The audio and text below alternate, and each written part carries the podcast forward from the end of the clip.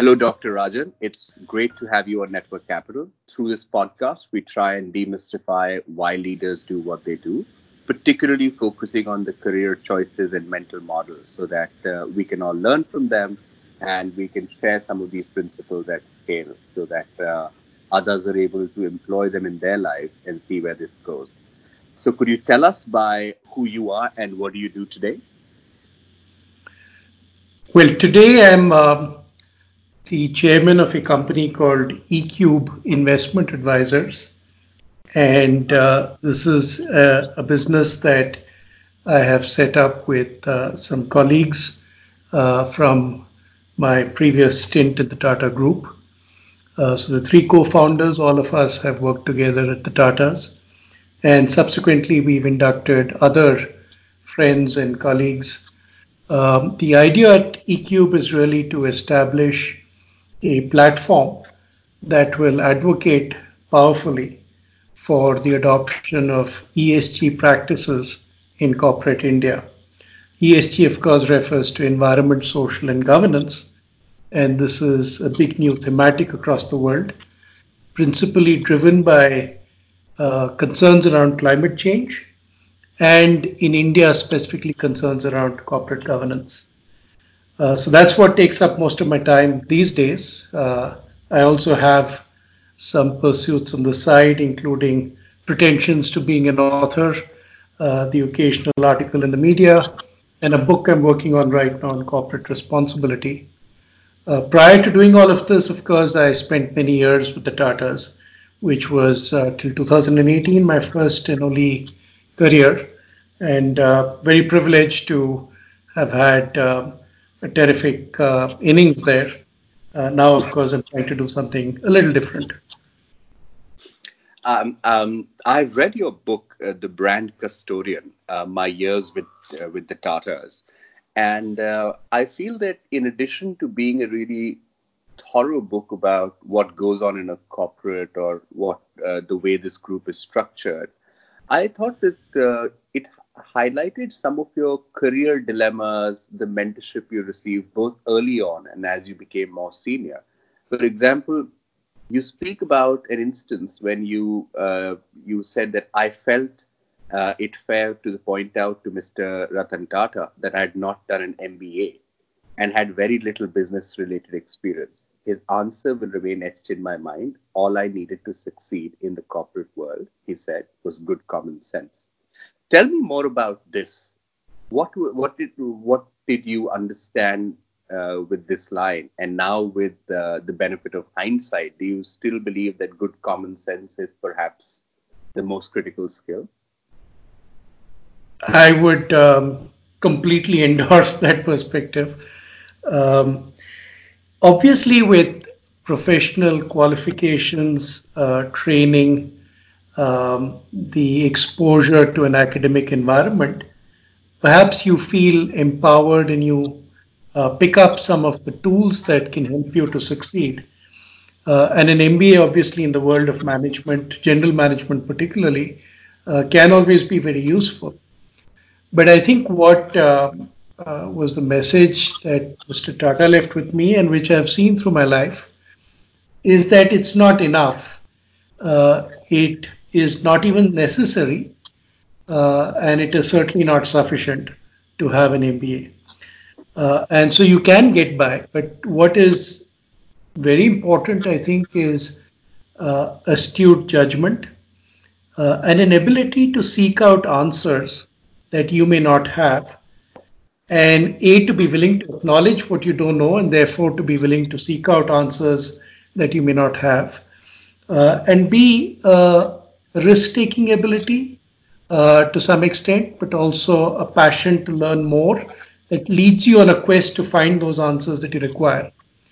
And I think over time, uh, what you see with developments, particularly in technology and uh, the whole domain of artificial intelligence, machine learning, there's going to be so much that machines are going to do for human beings. Uh, that human beings on their own will be incapable of doing, that you're necessarily going to have to reach out for help and support to broader communities or to leverage technology to help you. And so it brings me back to the point that you need to know where to look for answers or how to look for answers, but you don't need to know everything yourself. And I think that's essentially what Mister Tata was pointing out. And over the years with him, I, I saw this, for instance, in the early two thousands, one of the largest investments that the Tata Group had ever made up to that point was in an industry that was completely new for all of us, and indeed for most Indians. Uh, this was the whole space of mobile technology in telecoms. Uh, India had been really used to uh, fixed line technology. And suddenly with all the developments on G S M technology, on C D M A technology, on two G, on edge networks, three G subsequently, very fast moving technological changes. And everything you uh, needed to understand about that space, you had to pick up literally on the job. There was no M B A in telecoms at that point of time. And that taught me that there's so much that you can learn, providing A, you have a willingness to accept what you don't know, uh, and secondly, an inquisitive mind that leads you on the search for answers.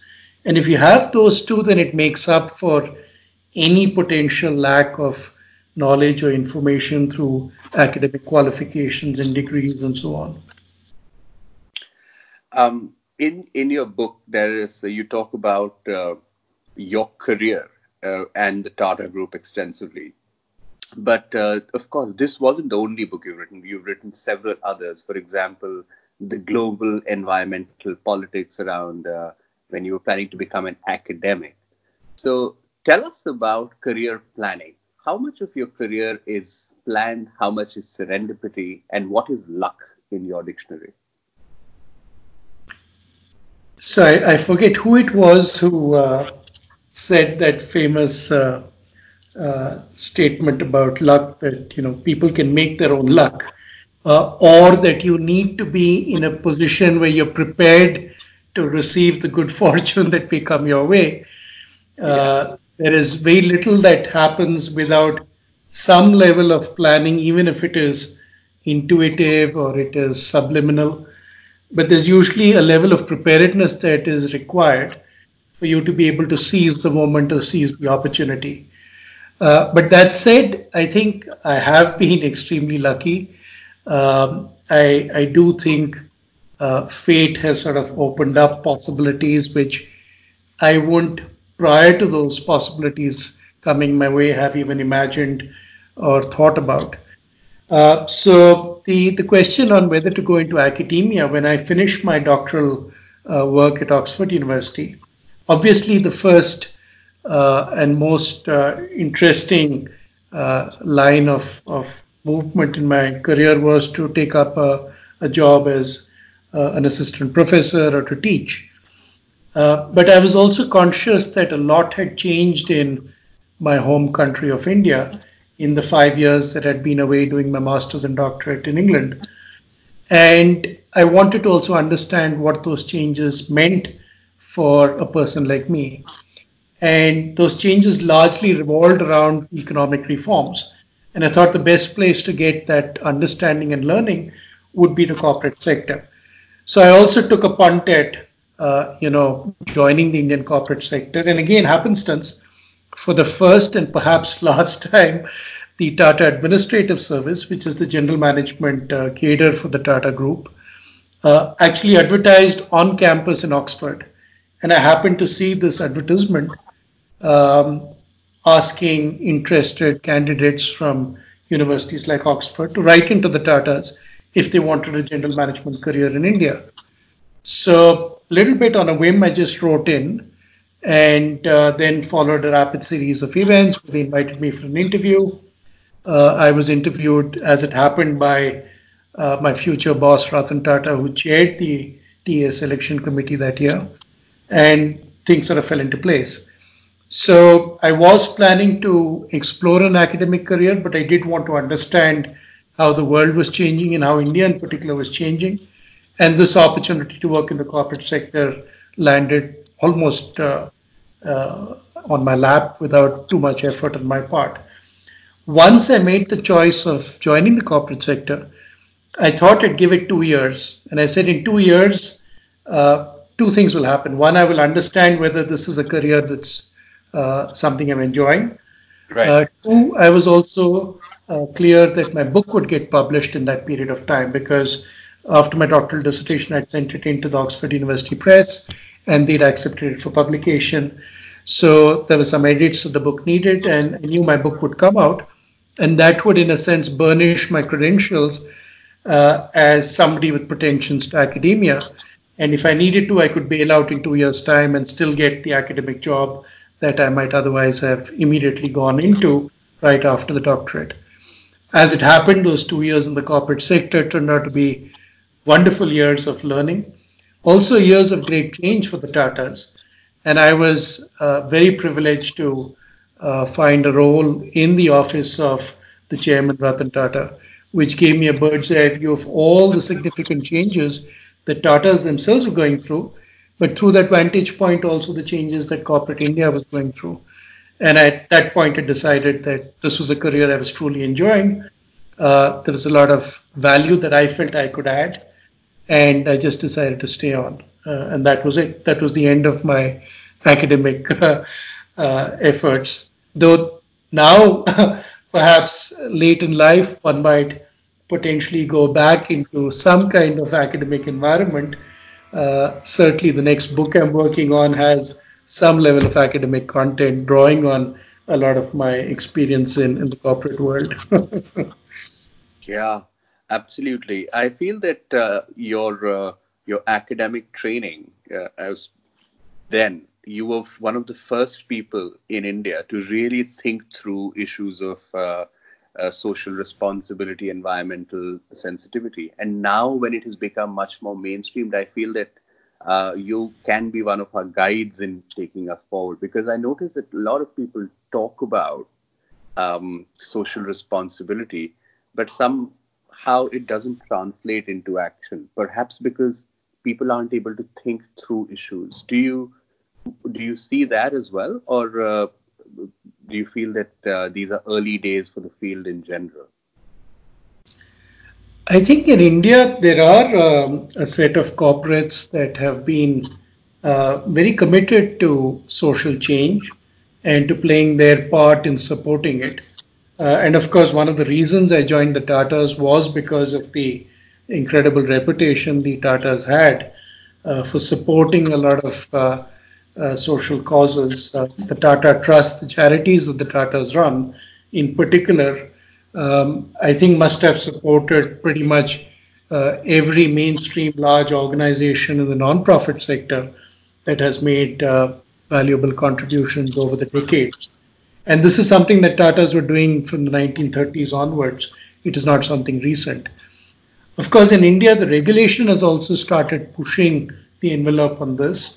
Uh, so the amendments to the Companies Act in two thousand thirteen uh, brought forth this legislation on C S R, which made India pretty much the only country in the world to actually demand and require of corporates that uh, met a size and scale test to contribute a small percentage, but nevertheless a meaningful percentage, two percent of their net profits to C S R.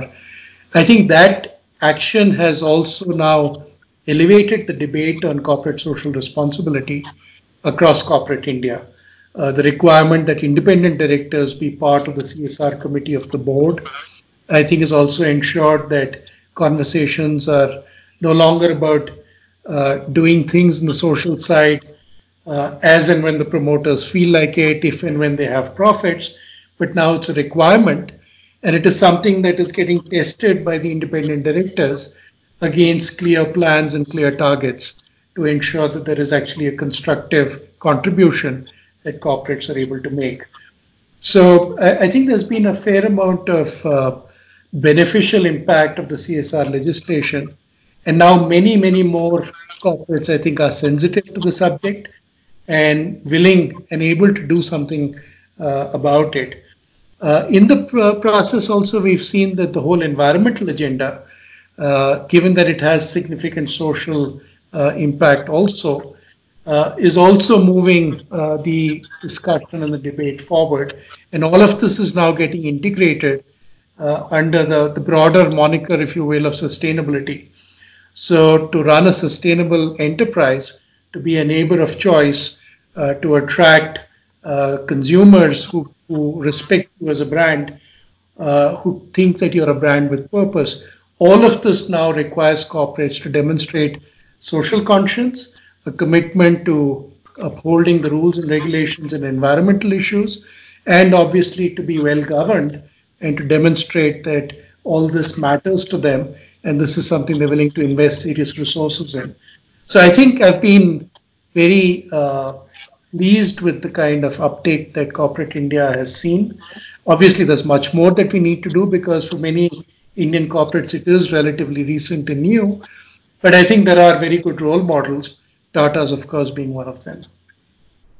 And for the Tatas, uh, you also talk about the fact that it's unusually structured for a for a for a corporate. And uh, could you briefly talk the uninitiated through the structure of the Tata Group um, and uh, explain how you were able to uh, do a wide spectrum of roles in the uh, in the time that you were there? And then we, I also want to talk about uh, the process of writing this book, uh, because you were a consummate insider who had worked with uh, all the chairmen. Um, would love your take on uh, just the ethos of Tata Group and uh, how you navigated from point A to point B. And uh, was it easy? Was it difficult uh, in terms of culture and other things? What were some of the changes that you were able to directly drive that you're most proud of? Long question, but if you could answer some parts of it. Sure. So let me start with the structure. It is a very unique structure, particularly for an organization that does believe in the profit motive and is certainly a capitalist organization, so to speak. So at the level of the holding company, which is a company called Tata Sons, um, this company is actually principally held uh, by the Tata charities to the extent of almost two-thirds of its equity. Um, in that sense, it is a very unusual structure. Um, around the world, you will find situations where uh, trusts may hold control of a company, but usually those are trusts which have uh, a tax-saving element in them uh, or a way of protecting succession uh, from one generation to the next. But very rarely would you find a situation where the trusts are actually charities whose sole mandate is to actually give away the wealth they receive to support uh, good social causes. And the Tata charities are so mandated to really support uh, good social causes. And over the years, they have resulted uh, through their contributions in the creation of some of India's best known institutions. Uh, the Tata Memorial Hospital, for instance, or the Tata Medical Center for Cancer Research, uh, or the National Center for the Performing Arts, or a range of uh, academic institutions, including the Tata Institute of Social Science, uh, the Tata Institute of Fundamental Research, and so on. So this model of ownership substantially vesting in charities truly committed to the public good at the level of the holding company for companies that downstream are otherwise committed to the profit motive, and many of them are also listed companies with a commitment to create shareholder value, is a very unusual structure. But what it has done for the Tatas in, in the decades, uh, uh, over the decades, uh, has been, I think, to create uh, a huge level of employee commitment. Uh, the sense that the average employee would have that the harder you work, the more profits you create for your company, the greater the dis- dividends that then get distributed upstream from your company to Tata Sons and through Tata Sons to the Tata charities, which will then go towards supporting good social causes. That gives you a huge sense of fulfillment that working hard and creating profits for this kind of enterprise is meaningful for you as a person, because it's not just going into the pockets of a promoter or trying to enrich a narrow group of shareholders, but in fact it's going to a wider community, indeed to all of Indian society. I think that has been hugely motivational for Tata employees over the decades.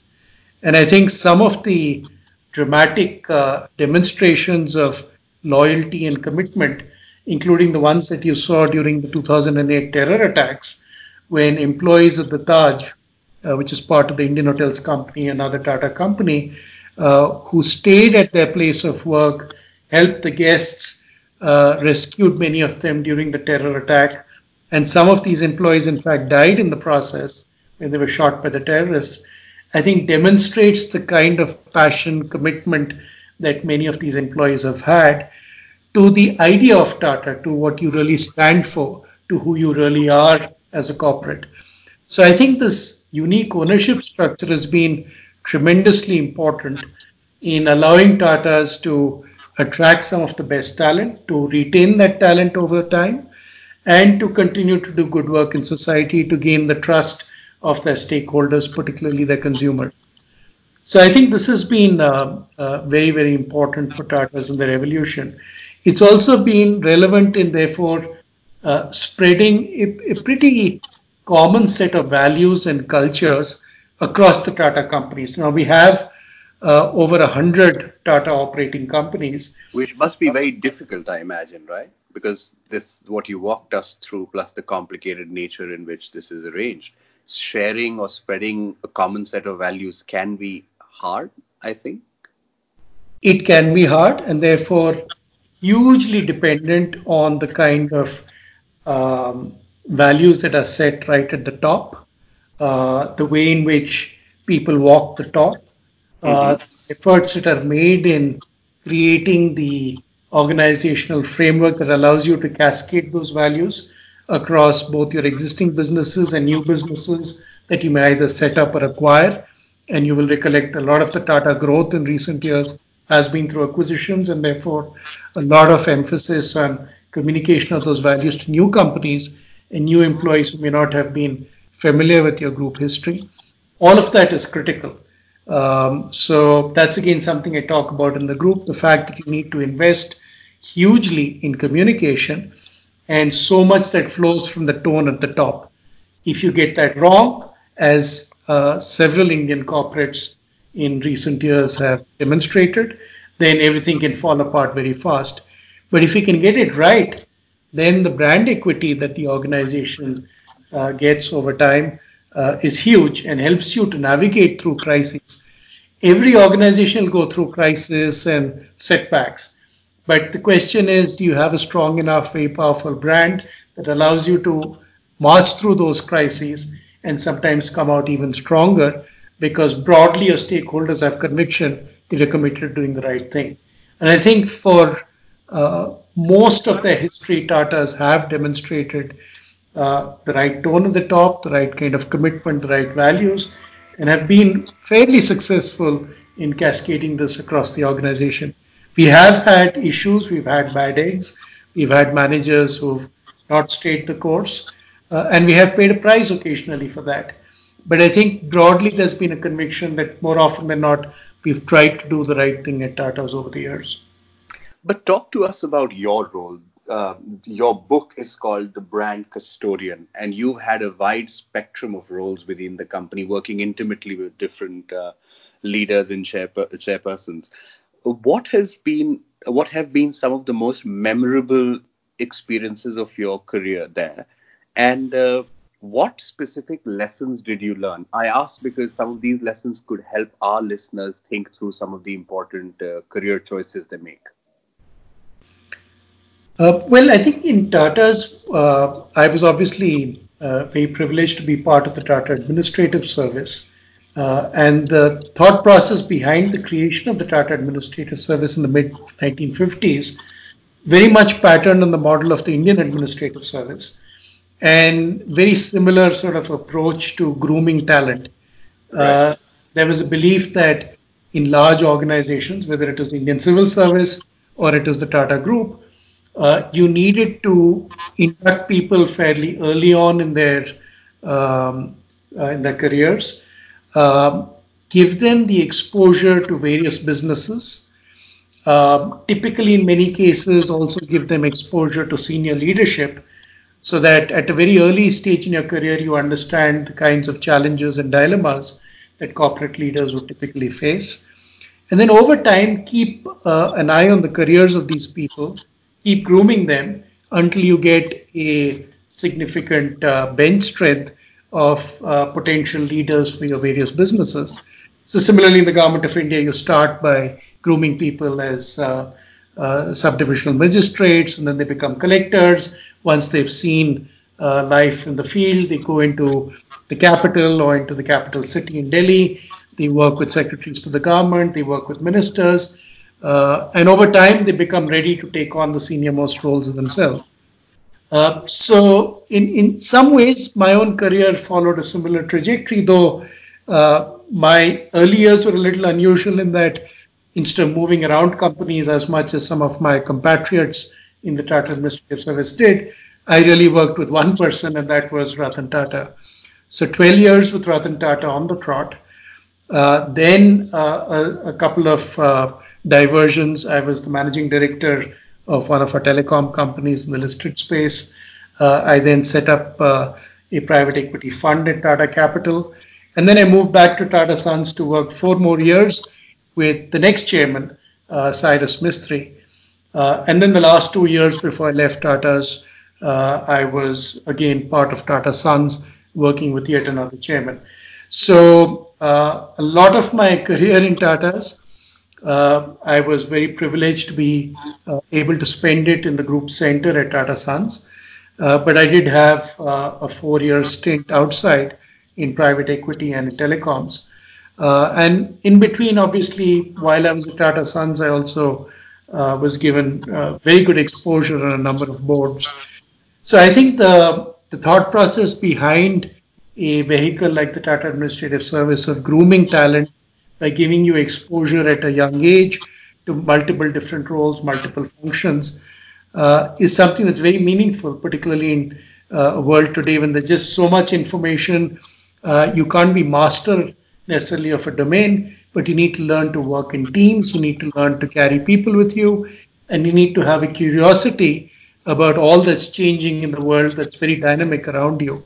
I think all of that and more the Tatas were able and, and willing to offer somebody like me, and uh, I was obviously extremely grateful for that. Mukund, talk to me about the, your stint with private equity. A lot of our listeners are really fascinated by the world of investing, and you're an academic turned general manager turned leader. How was your dalliance with private equity? What did you learn? What shocked you, surprised you, inspired you?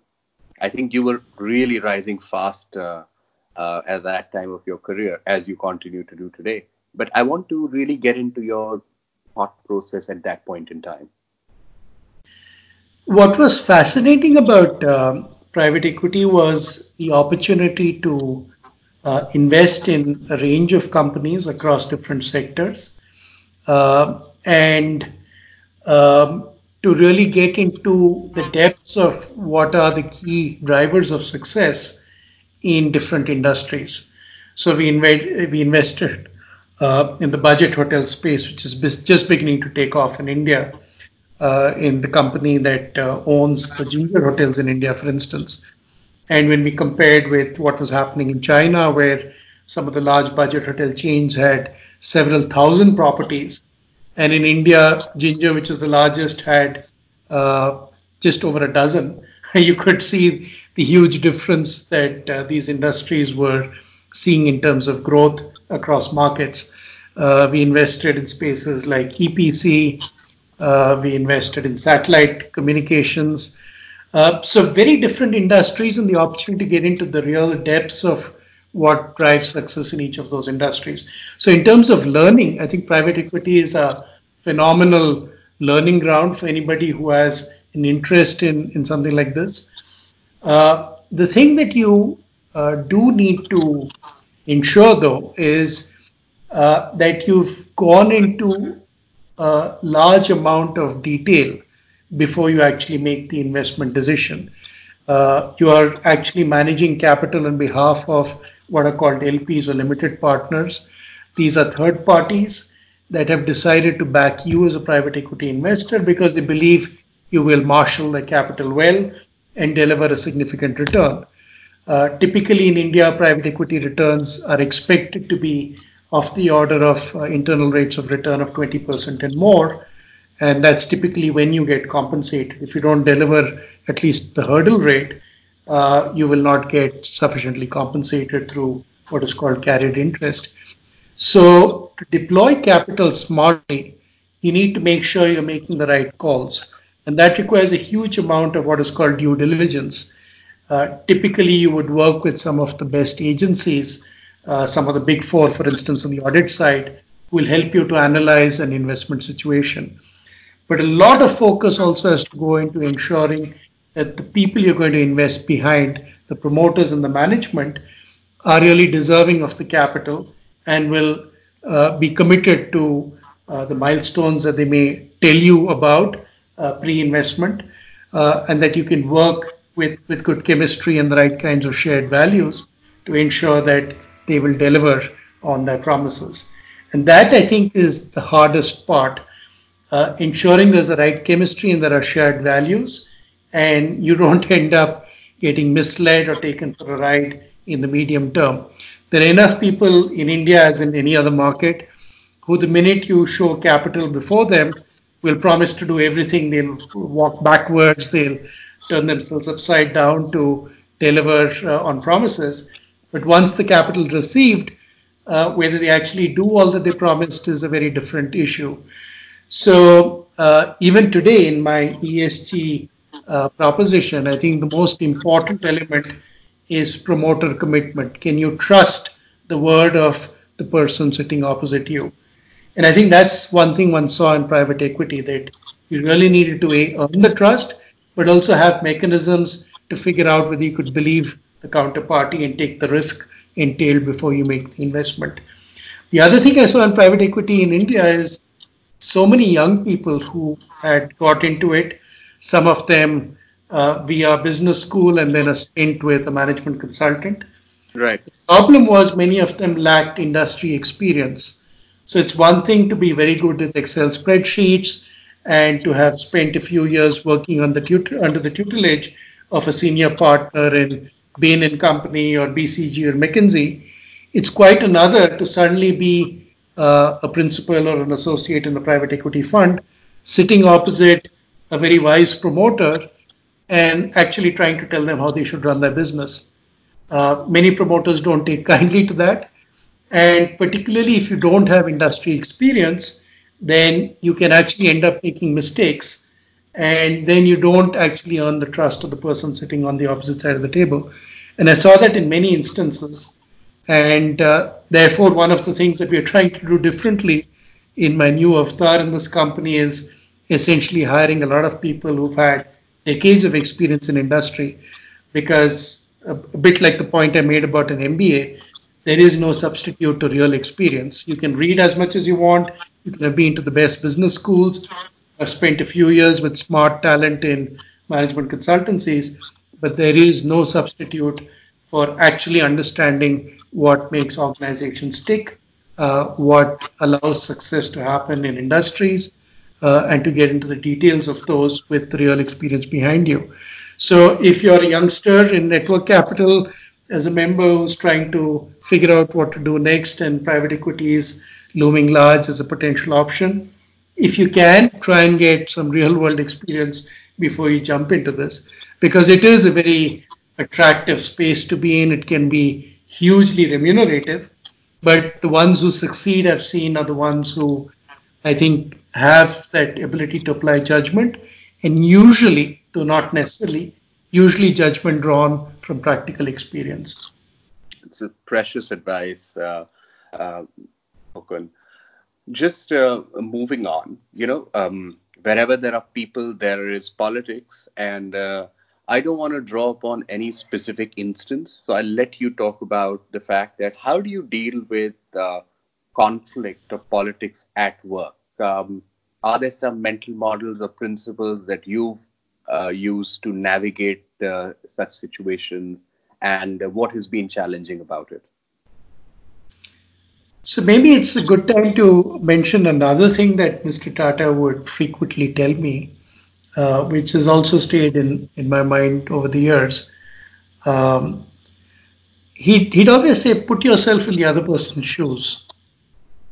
And, um, you know, over the years, I've seen that when you try and do that, and when you try and equip yourself with as much information as may be available about the context in which others are operating, it then allows you to figure out, A, how you might behave yourself if you were in that situation, and to compare or contrast that with behavior you may be seeing, and B, try and figure out what might actually work uh, if you're trying to find a solution to the situation of conflict. Um, and it's it's very interesting. Um, so many times I've seen people react spontaneously uh, to a conflict or a problem, uh, simply on the basis of how they are feeling and how they are reacting on the spur of the moment.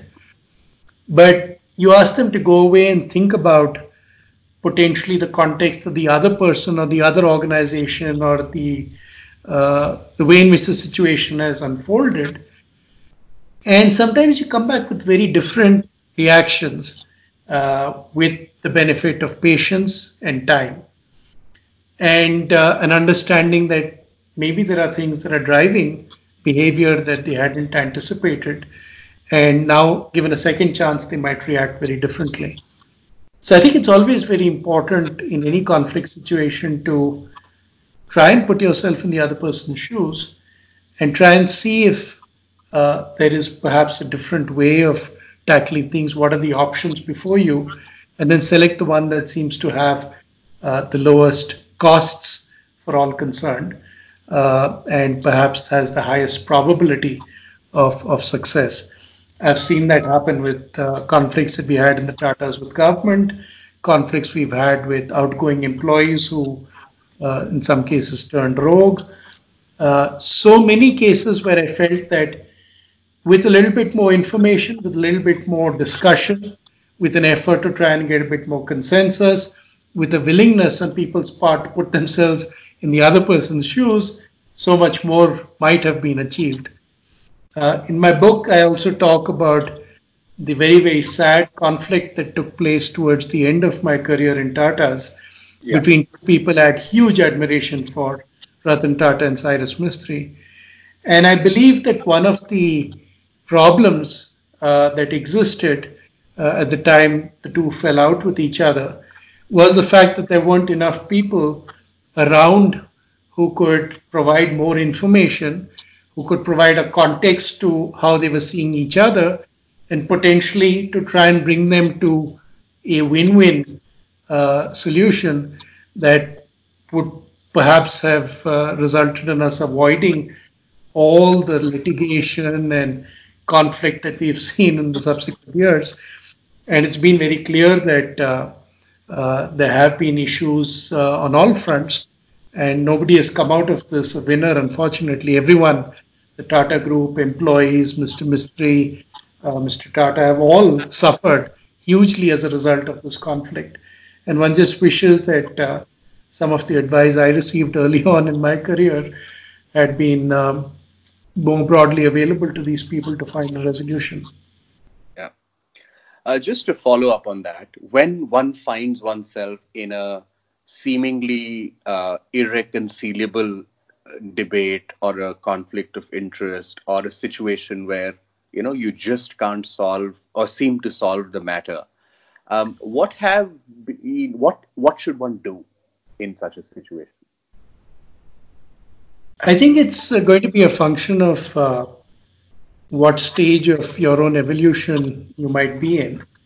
Um, there is always the ability to say no and to walk away. Right. Uh, in any negotiation, for instance, uh, the strongest weapon that is worth having is the ability to say no and to walk away. Absolutely. Uh, so similarly, in a conflict-ridden situation, if there is no positive uh, outcome that is possible, uh, sometimes you have to take it on your chin and move on.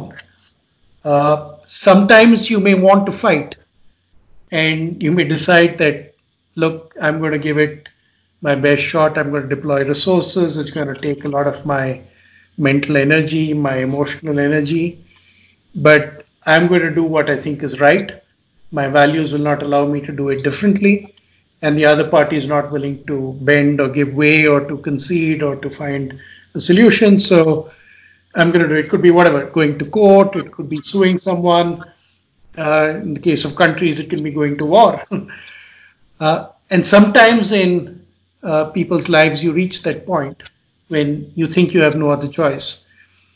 And at that point, I think it's still worthwhile stepping back one last time and looking at your own internal mental makeup, your own sense of who you are and what you stand for, and to decide, is this worth it? Uh, in my book, I talk about it a much so, sort of more um, uh, sort of normal level, nothing very uh, grand. Uh, choices I had to make at different points in my career. One time in uh, in the telecom space where I had significant differences uh, with a counterpart. And it eventually resolved itself with me walking away. Um, So at, at, at points of time, you have to do that. You have to decide that this is not worth the hassle, or other people will decide for you that it's not worth the uh, emotional aggravation, the discomfort that's being created. And one or the other party has to give way. So there will be times when you have to do that. But you have to find the strength in yourself to decide what you really want to do. Uh, and, you know, what, what this means for the rest of your life, for your career and so on. So at a younger age, I think emotions run high. Uh, often you will look back ten, fifteen years later and think maybe you should have done things differently. But listen, at the at the end of it, there is no right or wrong answer. Life gives you chances. Life sometimes takes them away. And you have to go through all of that. I cannot think of a single person that I've admired who's not been through a period when they've had huge amount of personal anxiety, Uh, distress, and even felt that they've been treated wrongly or badly. Uh, there's nobody who's had just positive experiences right through. So each of us will face that, and look within yourself for the answers, and ultimately you will have the strength to come through if you know really who you are and what you stand for. This precious advice. Uh, my last question is on your wife, who I deeply admire, and uh, you know, the the way both of you have supported each other's career is an inspiration for all of us. Could you just like uh, very briefly uh, walk us through uh, the principles that uh, e- both of you have employed to support each other personally and professionally? Uh, because one theme we study is power couples, and I think uh, both you and Soumya ji uh, stand out uh, among the top ones we've uh, we've hosted or interviewed. So uh, what is it you want me to uh, outline? uh, just essentially some of the principles that you've employed to make this work, because uh, you, you've talked about the book. We've met in London as well uh, to discuss this briefly. You moving to Singapore and or she moving to a different country and figuring out the long distance bit, but keeping the principles of the partnership really strong. So it's, it's very interesting. I think particularly in the last uh, decade, Uh, essentially from the time I moved into private equity um, and she decided to set up on her own um, what is today India's largest independent family office. I think both of us have been in a similar kind of space of financial services to an extent. And uh, one question people have often had is, why don't you two just work with each other and support each other? Uh, and I think early on in our, uh, in our uh, journeys, we decided that Uh, we, we both are Aryans. We can be hot-blooded. We're very passionate about what we do. And we both felt that the last thing we want to do is to encroach on each other's professional space. Uh, we were both ambitious and we wanted to keep a little bit of distance between what each of us does. Uh, at the same time, uh, we wanted to make sure we were there for each other. Uh, so as you correctly mentioned, there was a point of time when Uh, we were in different countries, uh, uh, not not so long after we got married, uh, but it was important for her career that she make that investment. And um, I knew that I had to continue in Mumbai uh, working with my then boss, Ratan Tata, because there was so much that was happening and changing in Tatas. And I, I didn't want to give up my career at that point. So neither of us made a sacrifice. We both said, let's give it some time and see how it goes. So I think there's been that respect for each other's ambitions, uh, determination that we would support each other right through. And now that we are in similar domains, we consult each other for advice, we consult each other for ideas, but uh, we're very clear that we don't want to be uh, working on the same sets of issues um, and being part of the same business, because then it would be a nightmare. We'd be bringing all our professional challenges into our personal space at home, and the personal space is something that is precious. Uh, we needed that to be untainted with professional challenges, and there were inevitably going to be many of those. So I think as a as a couple that, that work, uh, my advice to uh, all of you would be give each other the respect, uh, value the ambitions that you have, because each of us wants to prove something in our own lives to ourselves uh, without having to take permission or having to take a concession from someone else. Try and keep your personal space untainted, and then give each other the best of your wisdom and your learning so that you support each other. That that would be uh, my my uh, my advice. This has been uh, fascinating, Doctor Rajan. Thank you so much for your time. We look forward to a follow-up conversation very soon. Appreciate it. Thank you so much.